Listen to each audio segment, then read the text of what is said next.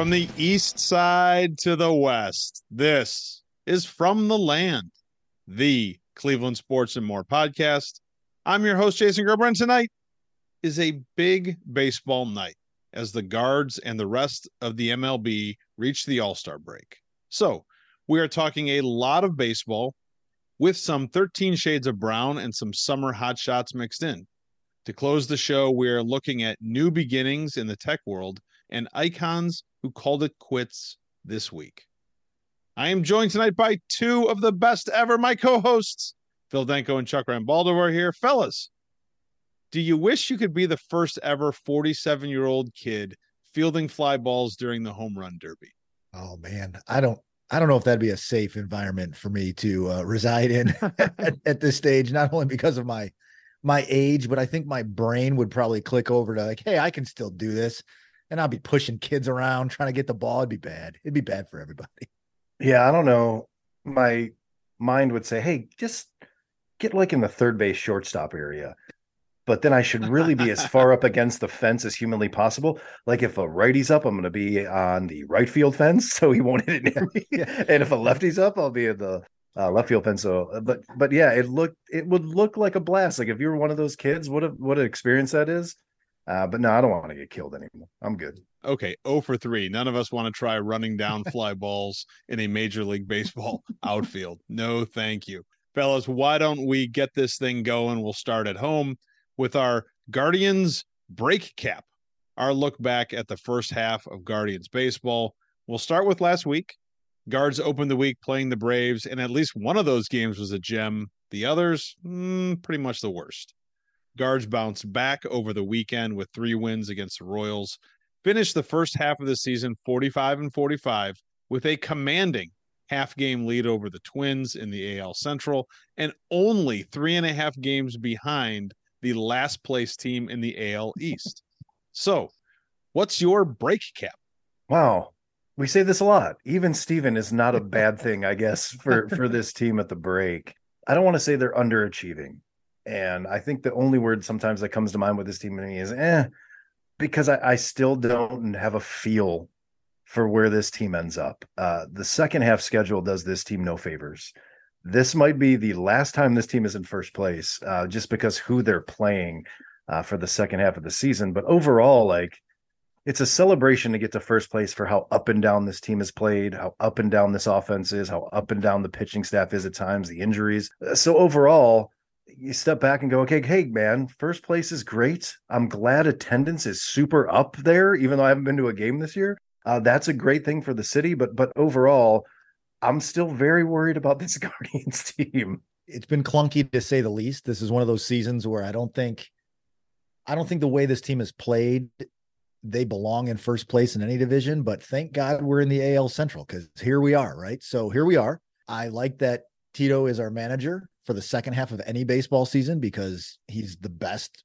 at getting wins in the second half of the season, but to Chuck's point, this second half is not like last year where they rattled off some ridiculous record after the All Star break.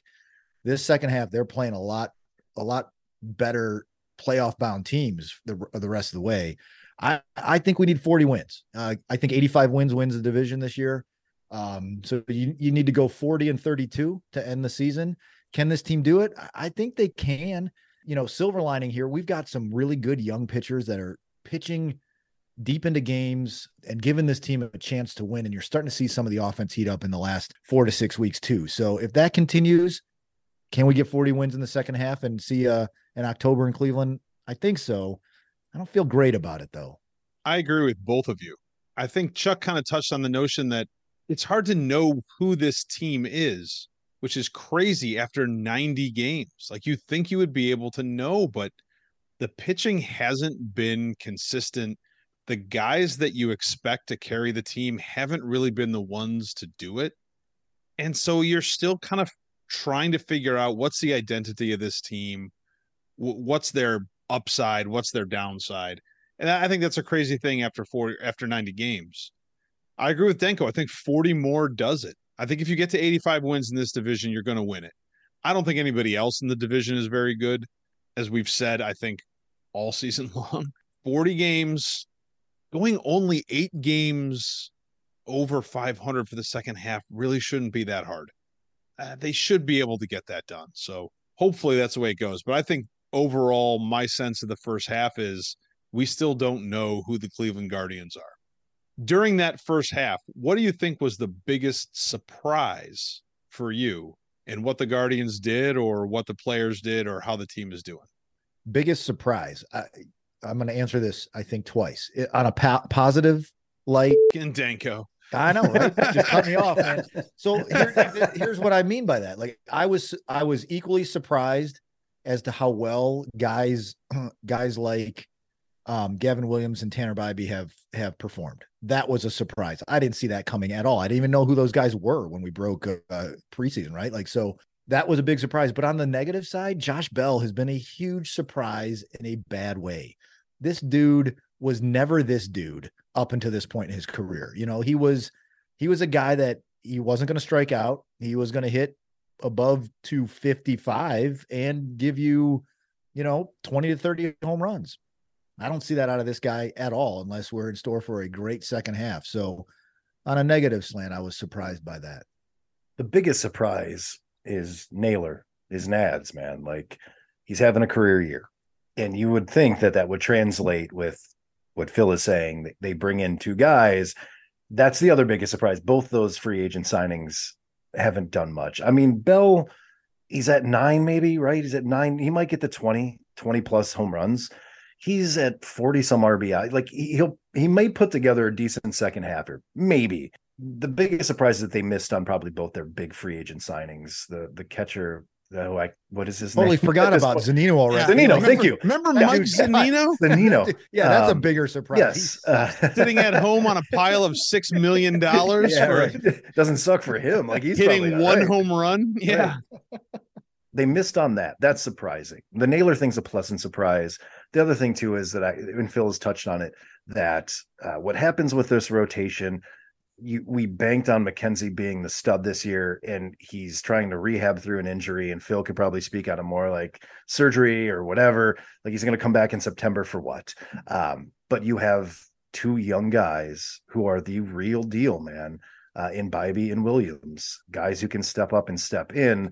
And we saw it last year at position players doing that. And now we're seeing it at pitching, which ultimately it probably means more uh, to this team. Uh, we're, used to the pitching. So uh, ultimately the disappointment in there they spent money and i was celebrating them spending money uh, and they didn't spend it wisely apparently on those two dudes uh, but the fact that this whoever is in their scouting department their farms like these guys always get pitching right but it's still a surprise to me to see two guys come up who should have no business playing in the major leagues right now and doing a good job with this team so by my count danko had two biggest surprises and chuck had three biggest at surprises. least yeah can you give really us? Really would help if you guys would follow instructions. I want to hear four out of you. My biggest surprise is right along with what you guys are saying is that young arms were able to stabilize that starting rotation that went through the McKenzie injury, the Quantrill injury. Civale missed some time. Bieber has really struggled over his last five or six starts. And somehow we're 45 and 45 and we're in first place. And it has a lot to do with those young guys that you're talking about, Bibee and Williams being the head of the class, but Logan Allen too. That guy had a lot of quality starts. Not not Logan Allen one, yeah. Logan Allen two had a lot of quality starts. And so that was really the thing I think was the biggest shock was like, man, I can't believe we are continuing this streak of developing these fantastic young arms. All right. Here's a tough one for you. Biggest concern for the second half. The schedule that's my biggest concern. It's the first year where it's like equal play. You're not getting your division like we're used to. Uh, so they need to win a lot of games out of the gate because I saw they play their their last 30 some games Dodgers, Toronto, Minnesota, Tampa Bay, Angels, Texas, Baltimore, Cincinnati. If they're going to make the playoffs, man, they're going to earn the playoffs. Uh, I don't care if it's 80 wins or 85 wins, whatever it is. Uh, that's my biggest concern. If they play 500 baseball, it might be all right. If they're playing 500 baseball against these teams, I celebrate that when we have the wrap up show at some point at the end of this season. that's my biggest concern that that the the scheduling has changed in Major League Baseball that they're not going to play their division as much as they have in the past. And that's a bad thing for this team right now. So scheduling, that's the worst. That's bullshit. We yeah. should have like 15 more games against the the Royals and the Tigers for yes. sure. My biggest concern, and this sounds weird saying this, but my biggest concern is the starting pitching. And yeah. the reason it's the starting pitching is I'm assuming Bieber is not part of this rotation uh, in a few weeks, and we don't get pitching back for that trade. We get offense back for that trade. And then we're really relying on these young guys to do what we've been pleasantly surprised that they've been able to do. But can we ride that through August and September? I don't know because McKenzie's not coming back. If, if he comes back in September, he's going to come back in September. And if he has any pain, he's shutting it down. He's having surgery. He's gone for a year. So, you know, it's you can't rely on that. And that's my concern. Can these young guys, and maybe they, they'll they'll prove that hey they belong and and that'd be great for us. But that's got me worried because even if they kind of regress a little bit mm, you might be looking at a losing record in the second half. You both did a really great job of only having one biggest concern. I want to i want to commend you, you. both for that.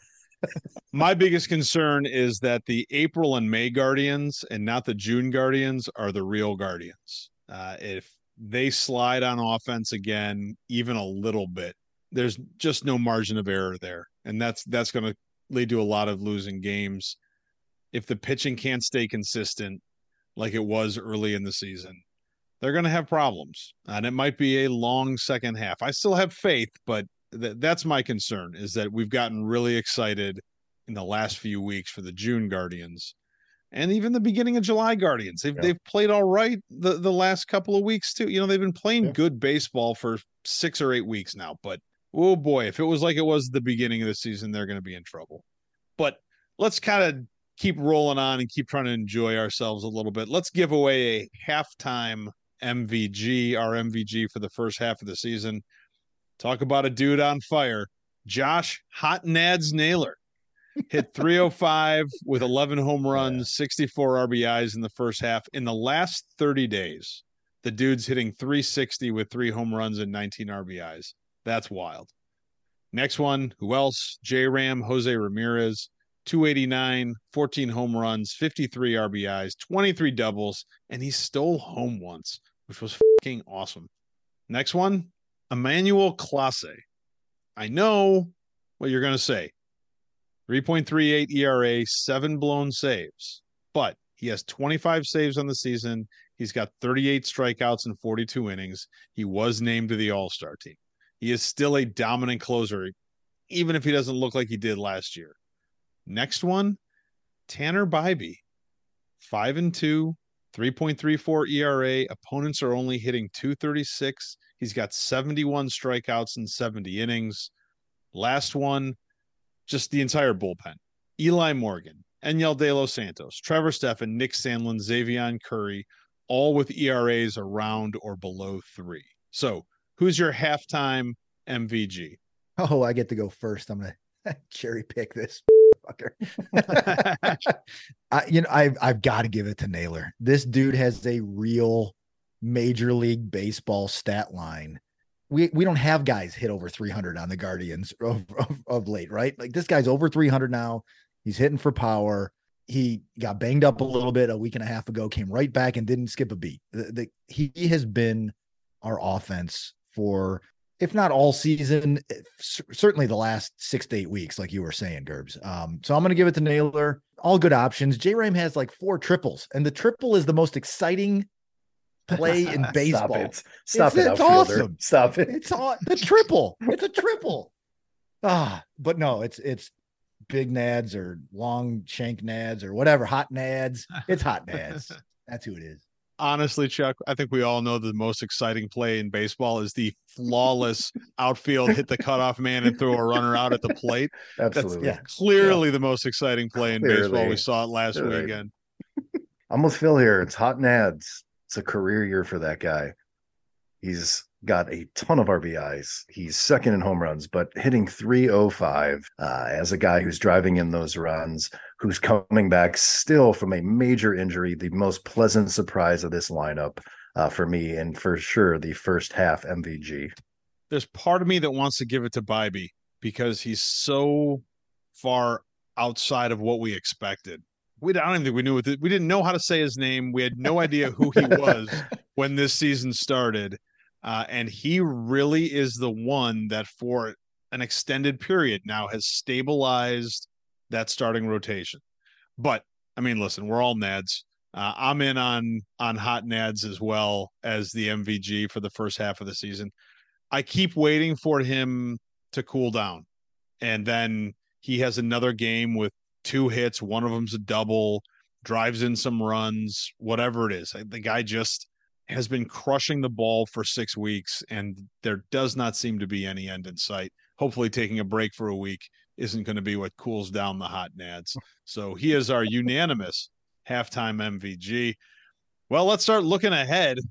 Doesn't sound like as much fun after Chuck explained the schedule to us, but yeah. after the break, guards are back for a short week starting on Friday with three games in Texas against the first place Rangers. Guards winning week or losing week out of the break? It's going to be a losing week. It doesn't get any easier because I think they go to Houston after Texas, uh, the Rangers. So um, I don't see them winning this week. I don't, unless they're playing Kansas City. I don't think they win the week at all. So I'm going to say it's it's a not even close to even Stevens. A subpar week for this team. We're going to be somewhat disappointed when we start talking next week about them. Well, if it's just those three games against Texas, I think we're going to be one and two. so yeah, well, yeah that, that's it. Yeah. that's it. That's the list. So I yeah I think uh, it's one of those series that you look at this team like just get one, please get one because the Twins are going to be the Twins, and that'll probably keep you a game and a half ahead of them somehow.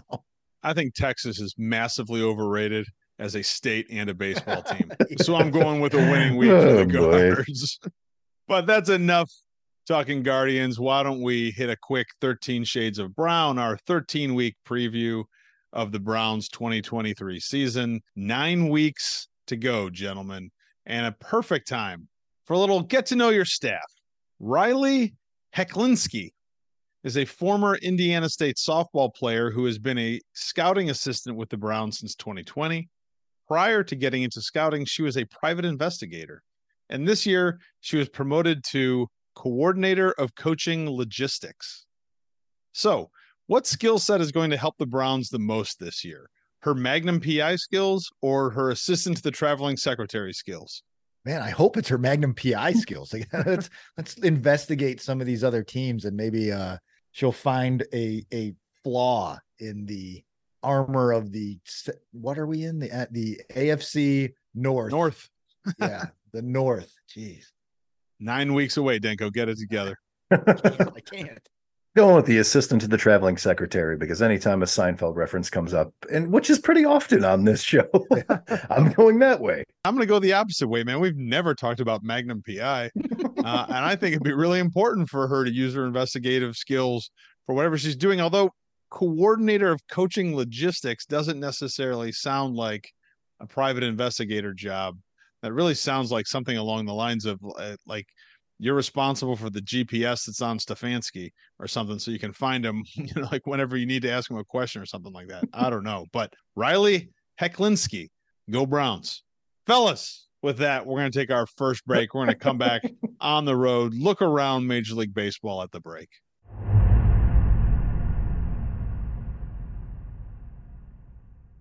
Welcome back, fellas, to our second segment. We'll head out on the road and let's look around Major League Baseball at the break. And let's start with our division leaders in the American League, going east to west.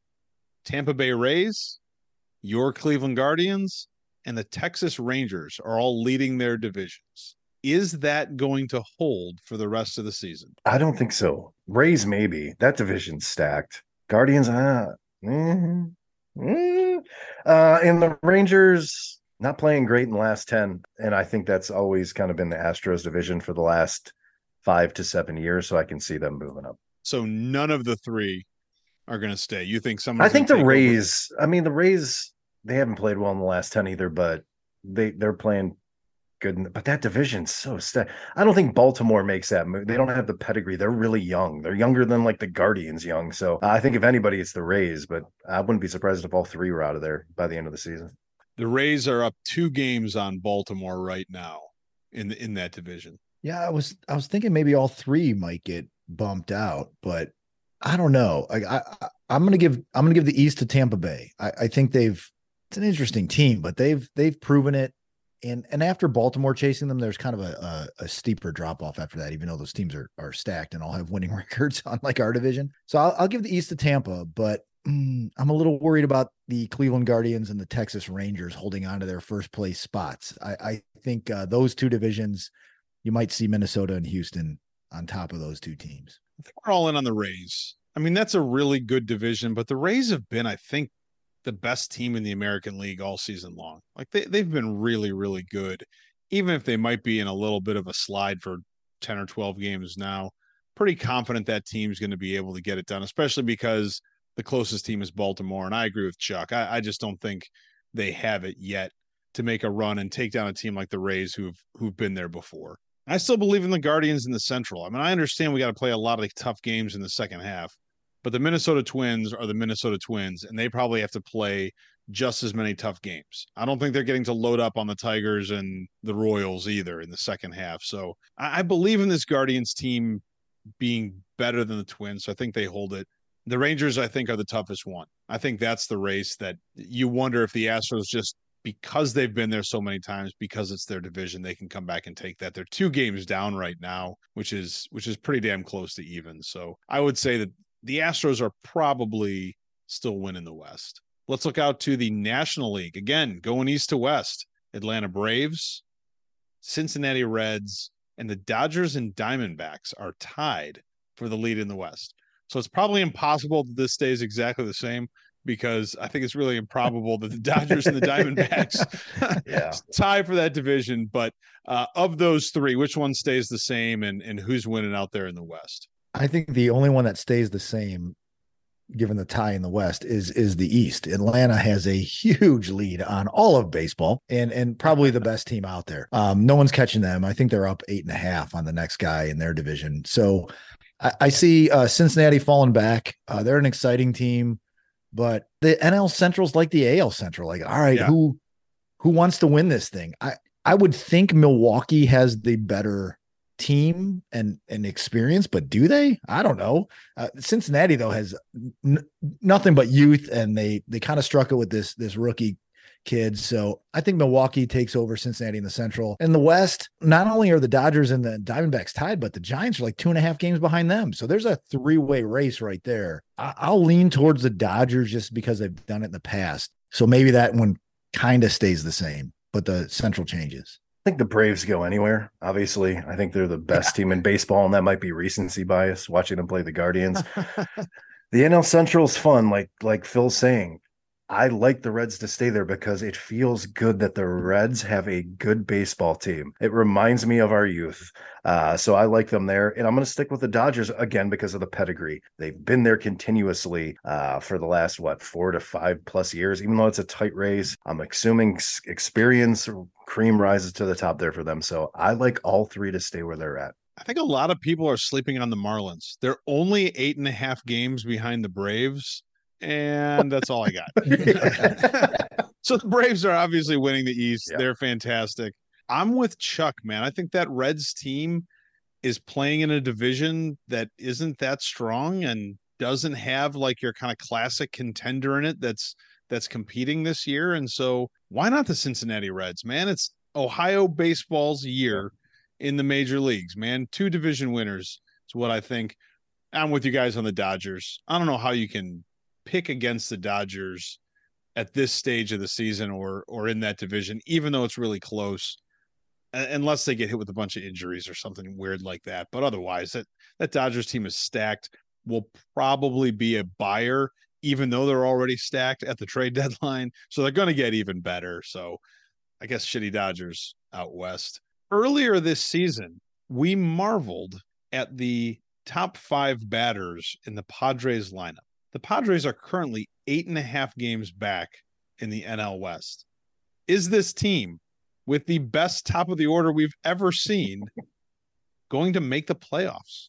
I can't do that kind of math uh, when it comes when, it, when, when it comes to like wild card and stuff. You would think a team that stacked because it's worked in the past, like from our past teams like the Marlins who bought championships and the Diamondbacks who loaded up on, but this team is even more loaded. How does it not work for them? I don't I don't get it unless they trade for Shohei, which could happen. No, they have the capital. no, they do don't. it. They can't. They do. They can't. You sure? They're too talented not to. So I, I assume when you're spending that much money, uh, no matter what division you're in, they should make a wild card. So I'm gonna math is not my strongest suit, but I'm still gonna say yeah, they need to be in there. I didn't need to use math. I used the supercomputer, and they're six games out of the wild card Oh, uh, right now. So doable, right? Not yeah, not Yeah. completely out of it. But the the NL's bunched up big time at, at the top of the wild card. And I man, I don't know. Maybe is San Diego the West Coast New York Mets? Is that what we're seeing right now? Like these two teams in the NL that just I, don't know anything about San Diego's pitching staff. They must suck because clearly offensively they they have like a murderer's row, you know, one through five or whatever. I don't see them making the postseason this year. And I think a bunch of rich guys in San Diego and a bunch of rich guys in in uh New York with the Mets are going to make awful decisions in the offseason. That's what I see coming up. You heard it here first. There's no way the Padres are making the playoffs. This is a massively disappointing team for the amount of money that's backing it. Moving on. Let's talk about the MVP race. American League. Unless he gets traded to the National League, can we agree that Shohei Ohtani is probably winning the MVP Yes, award yes. in the American League? If he gets traded, can he win it in both leagues? Let's every that. year. yeah. but as long as we're here, can I interest you? Josh Naylor plus 20,000 to win the MVP. Oh, Anybody want to go in on that one? That's good. Yeah, That's a I'm making I a mean, bet. I can make a dollar bet and Yeah, be right. great on that. Jeez, Bet 50 cents and be okay with that. that's true. Yeah. In the National League, it's a little bit closer. Your top four options. Who's winning the MVP? Atlanta Braves, Ronald Acuna, Dodgers, Mookie Betts, and Freddie Freeman have top four odds. Two guys on one team. Last one, Diamondbacks outfielder Corbin Carroll, who also has the best odds right now to win Rookie of the Year. Which of those guys Whoa. is oh. your National League MVP? Wow. I didn't realize that rookie was that high. I, I'm going to say Acuna. That that dude, he's just he's so good. he's so good. Yeah, it's it's it's that guy because other than Ohtani, if you're starting a franchise, who are you taking? And it, it's him. The amount of stolen bases he has with the home runs he has, he is a s- absolute stud. I would love to see him win MVP. And I'm starting with Naylor, but In the I, I agree. with- Wow. I'm going with Acuna too. Uh, best guy on the best team. That that that's your MVP. So uh, that dude's a stud. Of course, all those dudes are, but uh, I think that's probably your best chance of winning it in the National League. But we're already making a bunch of bo- jokes about trading people, so we might as well get into this. August 1st is the trade deadline. That's only like six days away. So things are really going to start picking up. I'm going to put this show out three weeks Yeah. from now. like Yeah, good idea. after the Browns' first preseason game. As it stands, is anyone else besides the Guardians in the AL Central buying before the deadline? I don't think so. I mean, the, the what what are the tw- the Twins, the Sox, Detroit? They're not doing anything. So maybe the Twins do some small move here or there, but I I don't see it. No. No, I don't think anyone's buying. I don't, I don't even know if the Guardians are buying. I don't think anyone in the division is buying. I really think it comes down to it's it's the Guardians and the Twins, and it's do you think you've got enough that it makes it worthwhile to make a trade to to lock up the Central Division and make the playoffs? And I actually think the Guardians will. I think they'll make a move. Well, we know they're making a move. We know that they're well. We're gonna get But are they it in a minute. buyers if they trade uh, Bieber? Is that just like a, a I guess. Yeah, I don't know. Yeah, are they yeah. sellers or are they buyers? That's Yeah, another right, interesting way of looking right, at it. Like right. because I think they're I guess I looked at them as buyers because they need a bat and Bieber's a guy that they got to move. So that would make him a buyer. And I think if the Twins are going to do something, probably something small, but they've at least got I mean they're a half game out at the break. Uh, that's a team that makes a move to get better to try to to try to win the division and make the playoffs, I think. So I I think the Guardians and the Twins would be considered quasi buyers at the break. Uh, but moving on to talk about Shane Bieber with our Shane Bieber trade combinatorial calculator. What happened to the radar? I missed the radar already. yeah, man. this makes so much more sense. It's a mathematical it's a mathematical formula to find the number of possible combinations that can be obtained by taking a sample of items from a larger set. It's exactly okay. what we're doing here. It's perfect. Sure. Yeah. So Bieber is five and five with a 3.66 ERA. He's thrown one complete game this year. He has 89 Ks and 110 innings. Did the Guardians allow Shane Bieber to jump the shark before trading him? I don't think they have. If we're looking over his last four to five starts, he's starting to get in real trouble when that lineup resets on the third time. That's when he's really starting to get hit. He's pitched a lot of inning, but he always has been an inning eater. And, and he's again a guy with pedigree and any team who's look there's always teams looking for pitching who are in a in a pennant race or in a divisional race here. And he could help some team, that's for sure. So I hope he helps this team get better somehow when they trade him. But it, it's just he's he's really run into that issue. Like the third time through the last four or five starts, he's getting absolutely destroyed. And I don't think that's on a coaching staff leaving him in too long or anything like that. But again, a guy who has proven that he is a quality starter you hope you get a return for him or something that's going to help this team win. But yeah, I don't know what the actual question was because I'm just blabbering at this point. Uh, but you're doing good. Yeah, you're doing good. Oh, thank you. There, there you go. Shane Bieber, while he is not the Shane Bieber of the past, there are enough teams out there that have just so much wealth on their bench or in their minors or what have you. There's not a lot of Shane Biebers to go around. And he he's not going to be an ace on a team that we trade him to. He might be the second or third guy but he's got he's got a lot of experience and he's still young. Um, so I don't think they jumped the shark, so to speak. It, it is interesting though, because this is the time you trade him. We talked about it. Chuck's exactly right. You get into the third time in that lineup, and this dude falls off a cliff. He is cruising through any lineup the first two times through. He almost looks like, wow, this guy is untouchable. And then third time through, it's the opposite. You give up the three and four and five run innings almost routinely now. So this is what we saw with Corey Kluber, and this is exactly when they traded Corey Kluber. I don't think they jumped the shark. I think they're gonna uh, let's trade him now. Let's do it.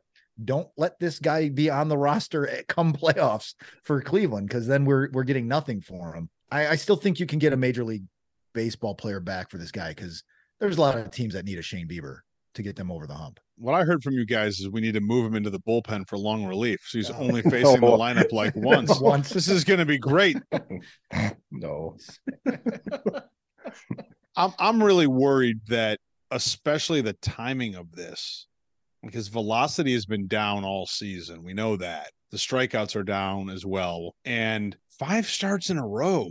This has been a problem, man. I think teams start looking at that and start saying we don't have to give you a haul for this guy. He is not the guy he was a year ago or two years ago. You're going to get some prospects. Somebody's going to trade for him. I agree with you guys 100% that teams always need pitching. I, just worry that this is a year later, maybe, than we did Kluber. Kluber was still a more solid number one, number two guy than what Bieber has at least shown in the last five to six starts. And, and I'm afraid maybe maybe the the value that we hoped when we first talked about this at the beginning of the season isn't going to be there, which is kind of a downer. But I hope that the combinatorial calculator can find us some better options than maybe what we're considering wow. tonight. So. but why don't we move on, fellas, to some more summer hot shots, our hot takes from around the sports world. Last week, Britney Spears filed a police report in Vegas after she alleged Victor Wembanyama's security detail grabbed her given their current standing in the public, it appears Wemby is going to win this one. But when do you think the last year Spears would have been the winner in this dispute was? 2002. I mean, there's there's actual video of it, so I think yeah. she wins. like you, you see her getting a little bit manhandled and and maybe back paintbrushed a little bit, but uh, for the joke's sake, I'm going to say thank you. 2000. Oh, not bad, guys. I looked it up. I would have said 2001. That's when the album right. Britney was released. That sold four and a half million copies. Yeah, I think we're all right around on that one. Not bad. All right. Last week, LIV Golf opened its London tournament with a flash mob on the first tee. Which did you think was more dead, flash mobs or LIV golf? I, I, I, can we can use the same timestamp as Britney here, 2001. LIV's in trouble, man. I don't know if they know it, but when you're bringing flash mobs out, not even at a mall, malls are dead. Not even a mall. You're bringing it to a golf course. You're in trouble. LIV's in trouble. I love it. They might not know it yet, but they're in trouble. Everybody knows it, man. What's more dead? The the the flash mob or LIV golf? I I don't even know how to answer that question. I cannot believe I read those words in a, in an article this week. Like they did what now? Like what for what purpose? Like, hey, yeah. we're we're still here. No, you're not. No, you're not. Yeah. Go away. Flash mobs and LIV golf both gone way too late. All right, last one. Birmingham Stallions won another USFL championship at some point recently. So, who had a better year, the XFL, the USFL, or Vaahteraliiga, the professional American football league in Finland, where the Porvoo Butchers recently won five straight titles?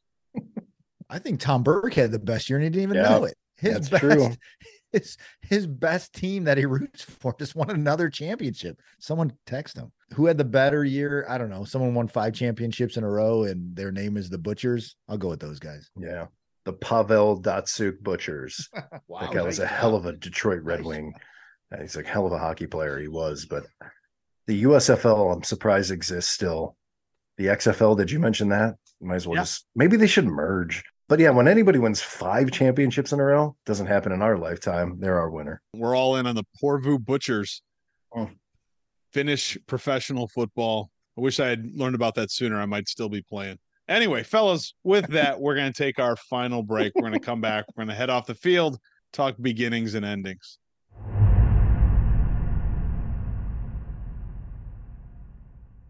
Welcome back, fellas, to our final segment. We're going to head off the field and talk beginnings and endings. We'll start with the beginning. This week, Meta, which was Facebook, started Threads as an alternative to Twitter. Threads launched on July 5th. Within two hours, it had 2 million signups. Within a couple of days, that number was over 70 million, and now it's over 100 million. Scale of one to five, one being opposable thumbs, five being the appendix, recently voted the most unnecessary human organ, how much do we need a new social media site? No, thank you for coming to me. I'm gonna I'm gonna appendix this thing all the way. Although uh, you know, I'm gonna take it back a step. Not a five. I'll give it a four, only because, and I don't know. I'm not a big social media guy, obviously, but I feel like maybe Twitter has gone off the rails, so they needed a, a safe space again. So I'll give it a four. And by they, I mean everyone on the world in the world. everyone. yeah.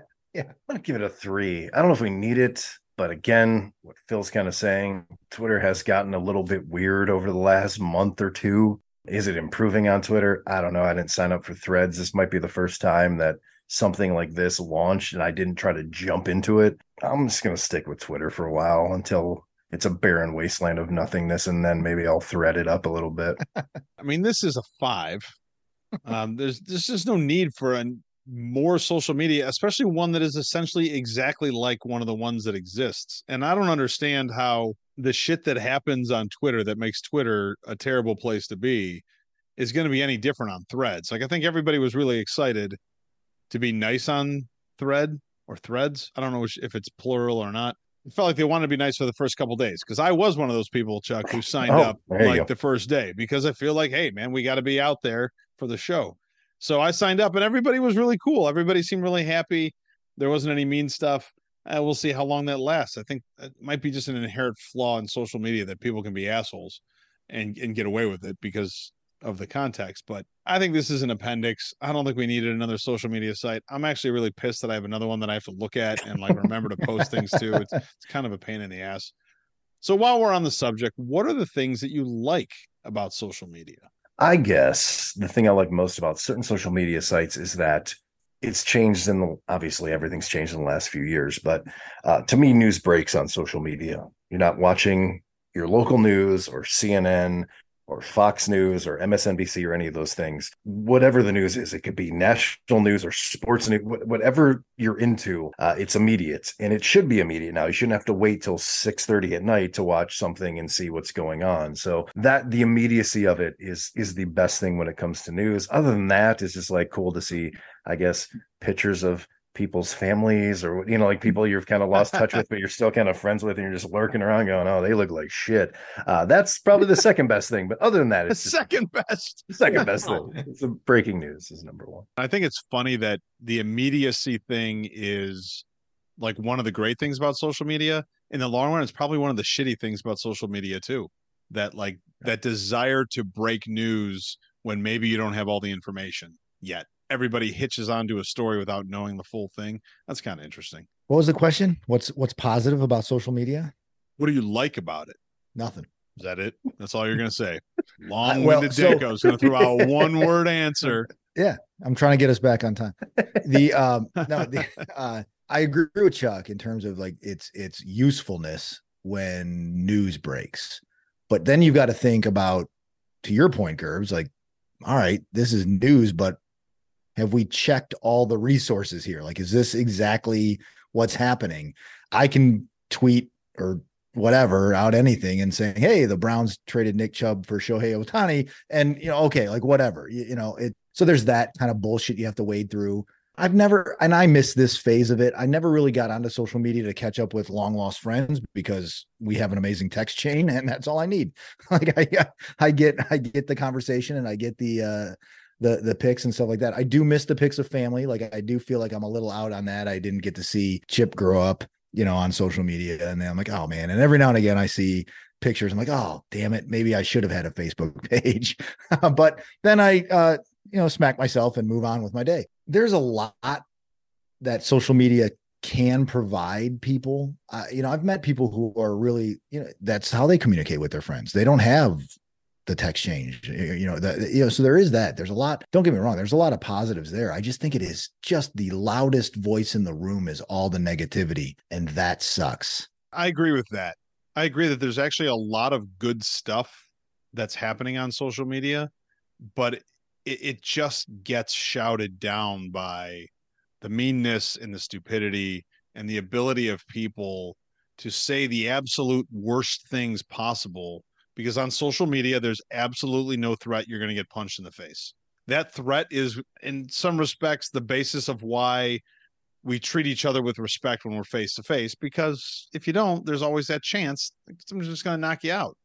It doesn't exist on facebook or twitter or i don't know I've, I've never had anybody talk shit to me on instagram before. I don't know that's that's um that that's a nice one. And maybe threads will be nice like that i don't know. But there are a lot of good things. I mean like there was like the arab spring when there was like a, an uprising for civil rights in the middle east that was possible because they were communicating over facebook that's an amazing thing i think we have seen social justice issues get traction in our country over social media as well. I think the problem is is that we've seen a lot of bad things get traction as well. I actually think the connection part of it is good. I think that ability to keep up with people who you don't get to see that much. I mean, I, I enjoy social media for the chance to look back to a lot of my friends in Vegas who I don't I don't keep in touch with that well. I'm not on a text chain with or anything like that. And it's it's good for that. It's good for a lot of things. It's just it's just too much of the shit. It, it gets out there and gets in the way. So why create an alternative to Twitter? Like, what's the point of choosing to do Twitter as opposed to creating an alternative to any other social media that's out there? Well, I think that comes down to the owner of Twitter and the, owner of Threads uh, being billionaires who we might see fight each other someday in a, in a, in an actual octagon. I, I don't know whatever the money takes them, but I think the reason for that is the owner of Threads saw enough people fed up with Twitter based on they don't agree with the current owner of Twitter because he has different ideas and might slant toward the other side of the political aisle or whatever the hell. So he took advantage of that opportunity and said, Hey, come over here. This is the same, but we won't have any of the negativity until sometime midday tomorrow. yeah. Chuck, is new Twitter a better idea than new not Chinese spy TikTok? TikTok's more entertaining than new Twitter. You're not even on new Twitter. You can't say that. I'm I'm a I'm positive that TikTok is more entertaining. yeah. You know, like that that's that's where the engagement there is ridiculous compared to Facebook or Instagram or any other social media network that the average user is about 90 minutes a day, uh, which is insane to be honest, because major networks don't get 90 minutes a day of you sitting in front of it for that long. Yeah. I don't I don't know if it's it, it's better what, what Phil is saying is right. It's ego. That that's what it came down to. The, these guys don't like each other. Please don't fight. Like that. This Yeah. is fucking Yeah. ridiculous. Like it, it's just asinine.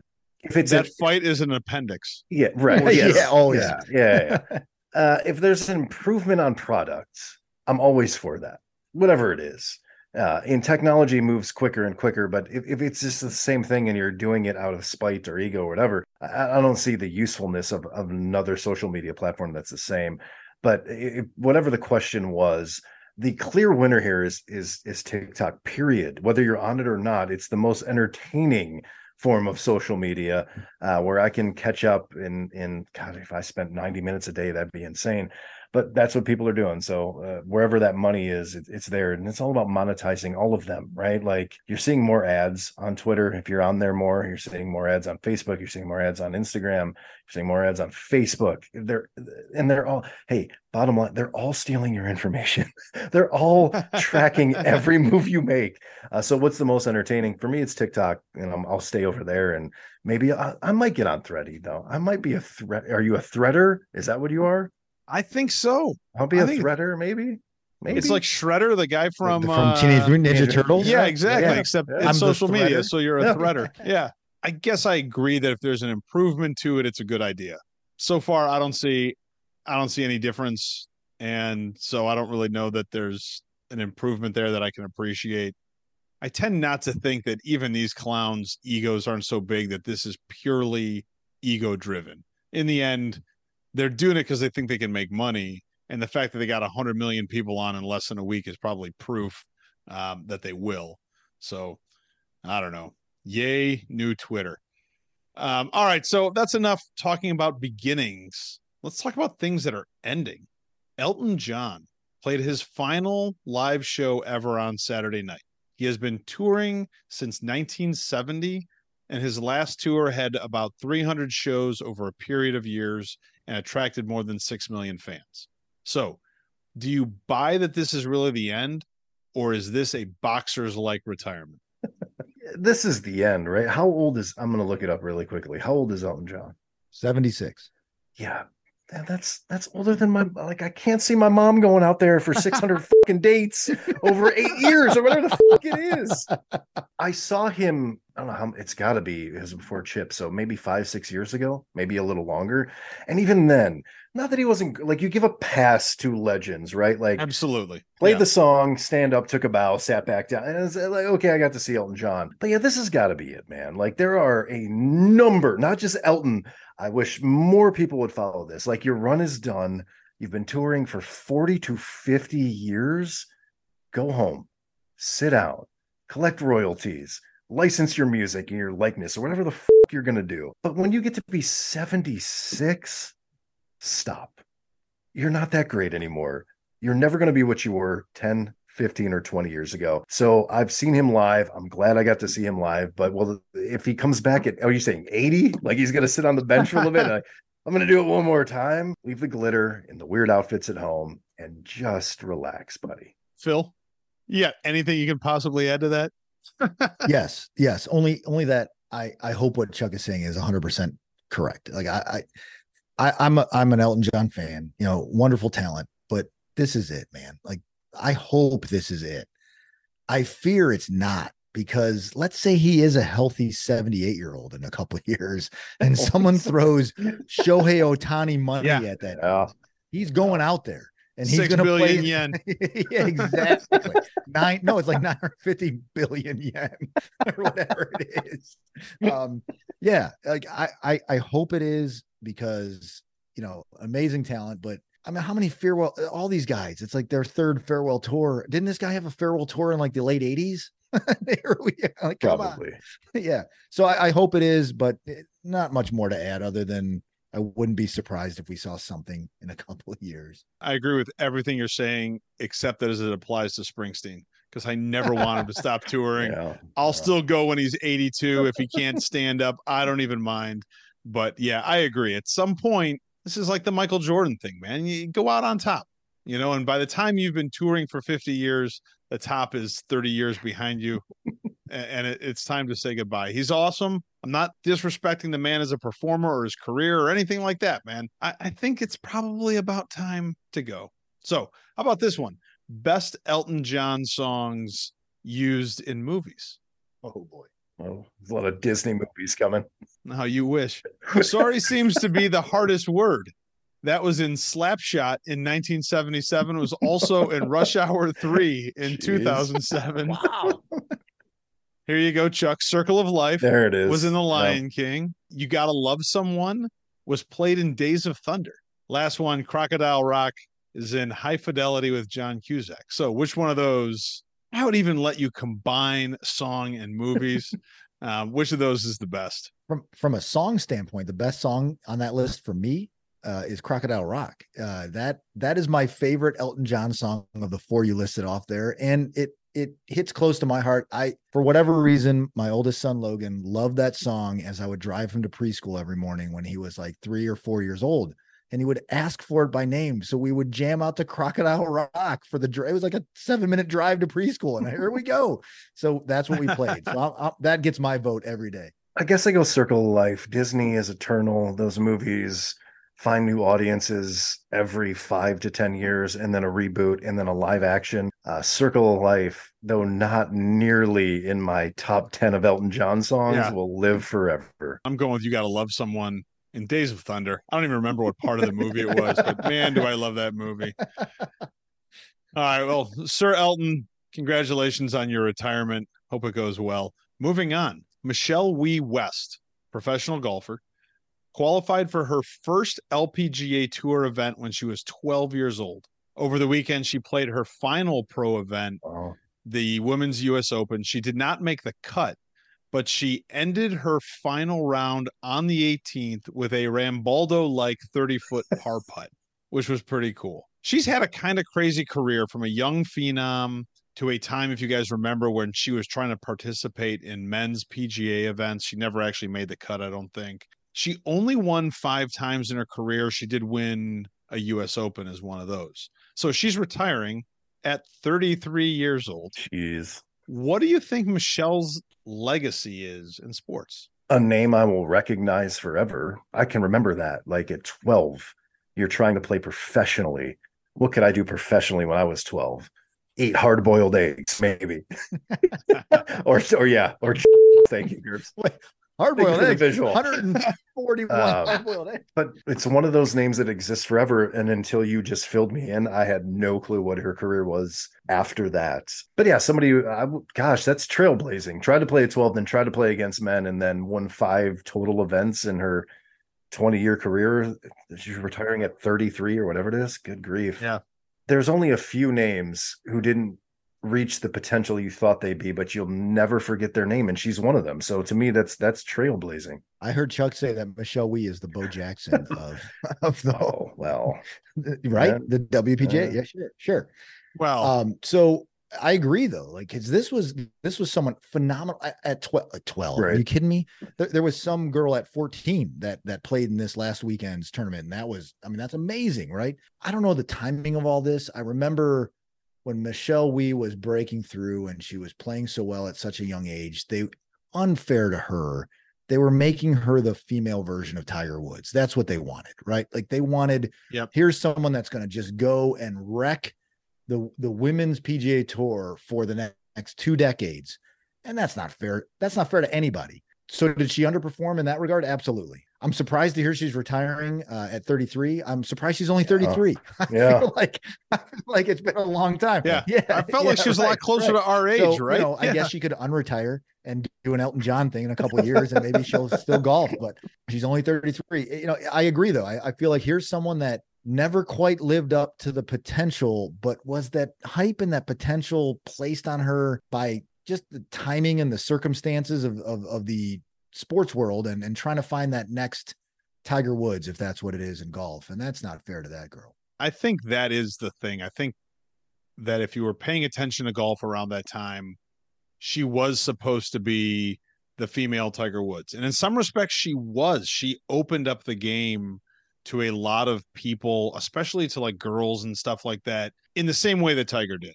She just could never match his success on the course. And how could anybody ever be expected to do that? But in the end, like she's, I watched some things about it over the weekend and like the the women who are playing professional the golf now like hold her in almost that same type of esteem that these young guys have held Tiger in, man. They, because she was the one that inspired them all to get out there, even though she, in the end, didn't really win that much in 20 years. She only won five times. Still, an end to a crazy career and an end to the career for somebody like Chuck said. We're all going to know her name forever. Never going to forget who she is. All right, last one.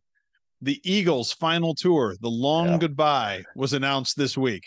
I dare you other than Desperado, name three good Eagles songs. Three Phil? good. Other Eagles than Desperado, you even say Hotel I, yeah. California there. Other than I was going to say I, I, can only name one, and it's and it's only that because the Spanish sucks. version of it is phenomenal from Big Lebowski, and it's not even the Eagles singing it.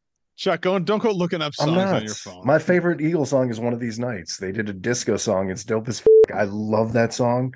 I don't love Hotel California. Take it easy, I guess is in the pantheon of great songs forever. But after that, I don't know. There's just a bunch of songs everybody yeah. listens to, but you're like, uh, Seven Bridges Road, because it's all it's like five guys singing uh, acoustically. Nonetheless, never heard. Oh, you'd, you'd like Seven Bridges Road. Listen to it. A group in a band that had like what four or five lead singers. That's pretty impressive, and they all did solo stuff on their own. But it always kind of just lays there, right? Like Eagle song, nobody hates them, and nobody like super loves them and that's a good thing. No. So the long, however long this is, was like years end tour probably, and they're all in their seventies too. I, I guess I've never seen them live. I'm, I'm gonna have, oh, yeah, I'm gonna have go. to, yeah, go. one of the as long as I hear one of these nights. Are they coming to blossom? Let's take go. it easy. Correction, I hate them. Oh, wow, fellas, wow. we're out of time. I'm out of questions for now, and we just did the whole show without mentioning that there is another superhero movie coming out this summer called Blue Beetle. What? With that news about scraping the bottom of the hero barrel and going well beyond time for the greatest American hero remake, I hope you guys have a great that. week. And yes. let's get together yes. and do this again real soon. Absolutely. Let's go find those boots.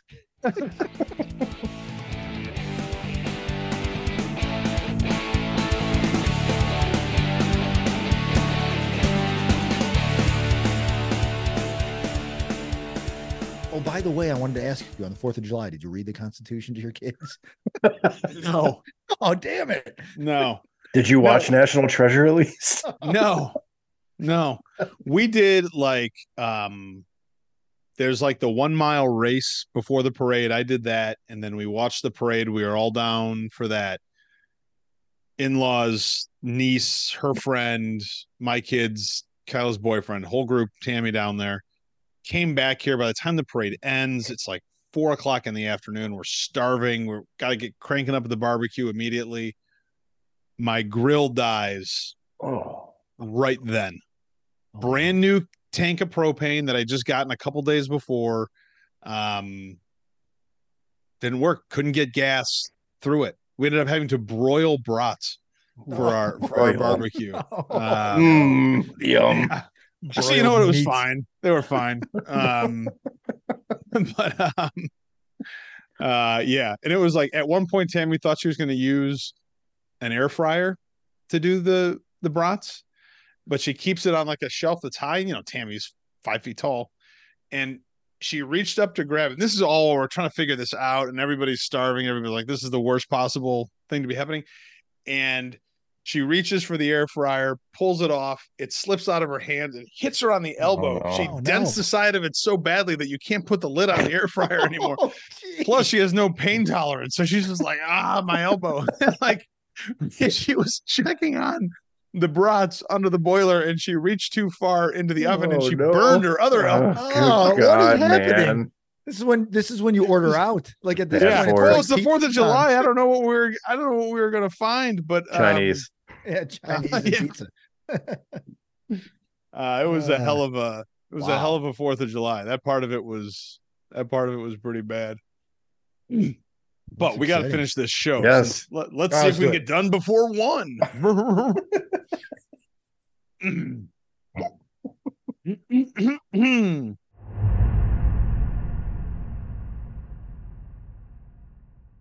Let's let's play this game for one second.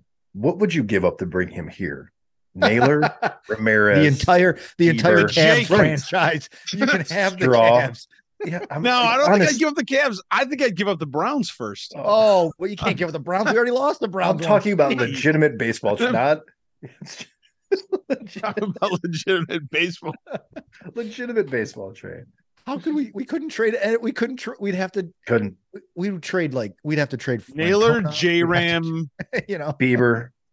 Bieber, Williams. You, yeah, you got to give And one of the Francona. younger guys. I guarantee Yeah, you'd have gotta give give, one of your the younger- manager. Yeah. He'd have to go in the trade. No, give him Francona. DeMarlo Hale. He managed for way. like almost a whole Sandy. season. way. Give him Give him Alomar. Sandy. Give him Yeah, Sandy. yeah. The Burks would entirely stop watching. Changed the names and then they traded Sandy.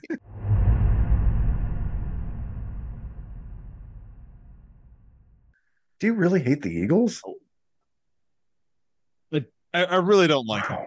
I, I really, really don't, man. I it's it's partially because like everybody says like this is a great band, this is a great band, this is a great band, and I Hmm. I don't like three of their songs. Or I can't There's find gonna three that I like.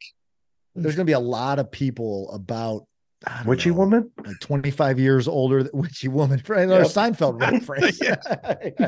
Yeah. like a lot of people about 25 years older than us that would jam those jam those uh, venues to to watch this tour, right? I Like, assume. Yeah. Who? di- One of them's Yeah. Yeah. Glenn Frey, Don Henley. One of them died, and then Vince Gill took his place. See, that just makes dad. it even Yeah. worse. Yeah. Ah, We're- we're- God. I'm gonna ask my dad if he's an Eagles fan. And and based on his response, I'm gonna either get him a Father's Day gift next year or not. I like it. I like it. yeah. I don't think he is. Hmm. I really have no recollection of him ever pushing Everybody and he, he is 20 he's 23 years older than us. So like there there's like but yeah. Joe Walsh. Yeah, Joe Joe Walsh Walsh, from yeah. Cleveland. He's a Cleveland guy. Eagles. Yeah. So it's only one of them. It's not enough for me.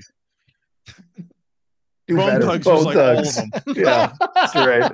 hundred percent Yeah. of Bone Thugs. And who else? Who else is from Cleveland? Who's Machine Gun True. Kelly. Mm, yep. Tracy Chapman? Is Yep. she from Cleveland? Fast car. Fast Yeah, car. yeah, she is. She just- I did not know. So Luke Combs remade it. Cleveland. She is the first black female songwriter to have a number one hit at country radio because that song's number one right now. Wow. Oh, I hope she still Cool. has like I'm the sure- rights. oh, to yeah, that, man. absolutely. That's got to be It's a a nice. Yeah, paycheck hope for her. Yeah, yeah. Yeah. Nice. God, who else is from Yeah. Joe Walsh. That's pretty sad. Tracy Chapman. Bone Thugs. Well, there's a lot. Oh, Mark Marc Cohn Marc Cohn. walking the Grammy Award yeah. winner. Yeah, yeah. I, I would go to Marc Cohn's farewell tour whenever that It happens. Um, Mark, One Happened. one Marc Cohn got shot in the head in a carjacking. We've Yeah. discussed this once before. This was an outtake once. one one third of Lords of the Underground. That's true. Yeah. Yeah. Not enough. Well, maybe No, one third no. is enough. There's five singers in the Eagles, so one is not Rascals. Somebody But one third is probably pretty good. raspberries. The raspberries were all right. Yeah. Nine inch nails. How do we forget that? Yeah, uh, yeah. Trent Reznor. Trent Reznor. Trent yeah, there you go. Reznor's from He Cleveland. is. I didn't. I, From I'll tell you how I Chardon, forgot Kid it. Cudi. I think he's from Chardon. No, Kid Cudi, yeah. Kid Cudi. O'Jays. Well, at least Right. Levert, Gerald, Le, the old Levert, and Gerald, Yeah. his son. See, Yeah, here we go. yeah. We're already. This is this is. Yeah. We got some talent. We got some talent. Give me Trent Reznor and Gerald Levert on the stage. Same at the time. at the Maple Festival. the Geauga County Oh. Fair. Judge this cow. While you're singing, I want to fuck you like an animal. exactly. See, it all works out. This someone get Oh, his man. publicist on the line. Chuck the promo Here guy we at are. it again. Exactly. Let me tell you how we're gonna get people to this fair. So I don't understand what this means. Trent Reznor was born He was born in Pennsylvania, but under origin it says Cleveland, Ohio. like what is what does that mean? Actually, moved to Cleveland. I, I, I had no idea Origin, he was though, from like- Cleveland. Being born and your origin are different. I I don't know. don't understand that part of it. Uh, I feel like that makes sense. Like you, you, you just your parents could have just been driving through someplace and you were born, but oh, like you know, it's what? not really where you're it's from. Musical. It says musical career origin, Yeah. Cleveland, Ohio. He sucks worse than the Eagles. Trent Reznor. Yeah, Nine Inch Nails is terrible. Oh, pretty hate girl machine. I dated that senior. Dope Holy album. shit! And I'm not making this up. Trent Reznor is quoted. The first concert I ever saw was the Eagles. There you go. See, Gerber, fuck you. That's right. suck no suck. That's all.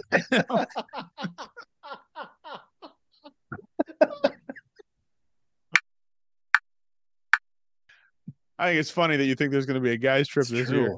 You know, I was Chris- thinking the Chris same. is really Damn, on the ball, Whitney, isn't he? Whitney is at like, where are you going? I'm like, I don't know. I have no idea. Yeah. You know what? no idea. You know how things like I was working out this morning, and you know, you're just your mind wanders, right? So I Yeah. started thinking, I'm like, fuck, like what if, like I almost envisioned like Tursik calling me and saying, "Hey, man, I can't do this. You need to pick up." Like I, I'm like, should I? Like, should I reach out to him and see if he needs any help with the guy? need to. That's like, yeah, that's what. yeah, that's like just yeah. like I'm not going to say you're not doing your job, but I'm gonna But just gonna casually offer to Yeah. help in case you need it. Lift Can the I burden. I you? know you're a busy guy. Um, yeah, I'm a little worried yeah. about that. because we got to, you know, maybe this is the year we end up in Burke's backyard, which we said we never was allowed to do. But I really enjoyed his backyard the other He did day. have a yeah. Yeah. It's not bad. There's room There's for a tents back trampoline. there. We'll be fine. Trampoline, yeah. Yeah. Great. All right, for fuck's Yes. sake. All right, guys. I was trying to get us to one, but I won't do it. I'll No, text you in 10 fuck minutes. you. though. All right, cool. All right, Oh, fellas, I'm done. All right, Love you, guys. boys. All Get right. your own Zoom meeting. All right. Love you, good fellas. night. Love you guys. See ya. You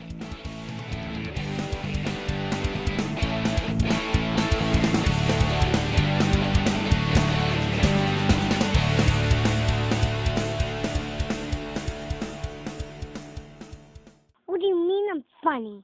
Funny like a clown? Here to amuse you?